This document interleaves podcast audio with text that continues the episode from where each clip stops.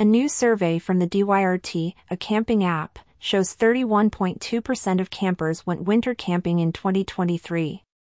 This rate has remained steady since 2021, when winter camping saw a sharp 40% increase from pre-pandemic levels in 2019.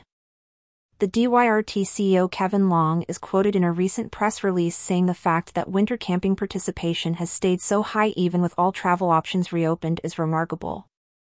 He attributed the trend to advancements in cold weather camping gear that have made the experience much more comfortable and enjoyable. Four-season tents, portable heaters, and zero-degree sleeping bags allow campers to stay warm and dry overnight in freezing temps or snow. Travelers have every option available to them again, but winter camping remains at an all-time high. People bought the gear, braved the elements, and fell in love with enjoying the great outdoors at a quieter, cozier time of year, Long said. One DYRT user from Arizona mentioned in the release shared how he is newly embracing winter camping this year.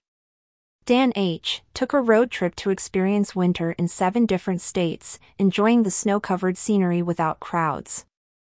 Another DYRT user, Elysia F. of Oregon, is quoted saying aligning with the seasons feels cozy and teaches important skills for staying safe in cold conditions. The cold and short daylight provides a challenge, but it's also very cozy and it feels good to align myself with the change in seasons, said the camper. It is also challenging from a skill set point of view.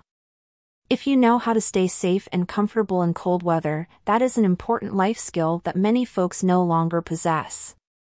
While summer campsites now book up quickly many months in advance, the press release highlights that winter provides opportunities for last-minute camping in amazing natural areas without fighting crowds.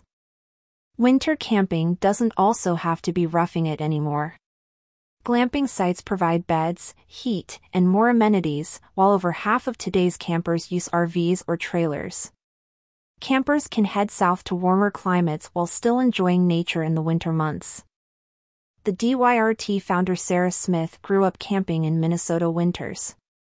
I've always embraced the cold, and I'm happy to see camping becoming more of a year-round pursuit, Smith said.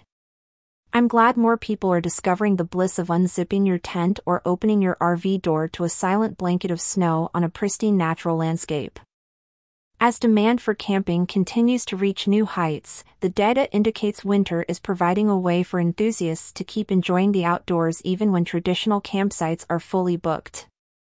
With the right gear and preparation, winter camping allows for seclusion and serenity in beautiful snow-covered scenery.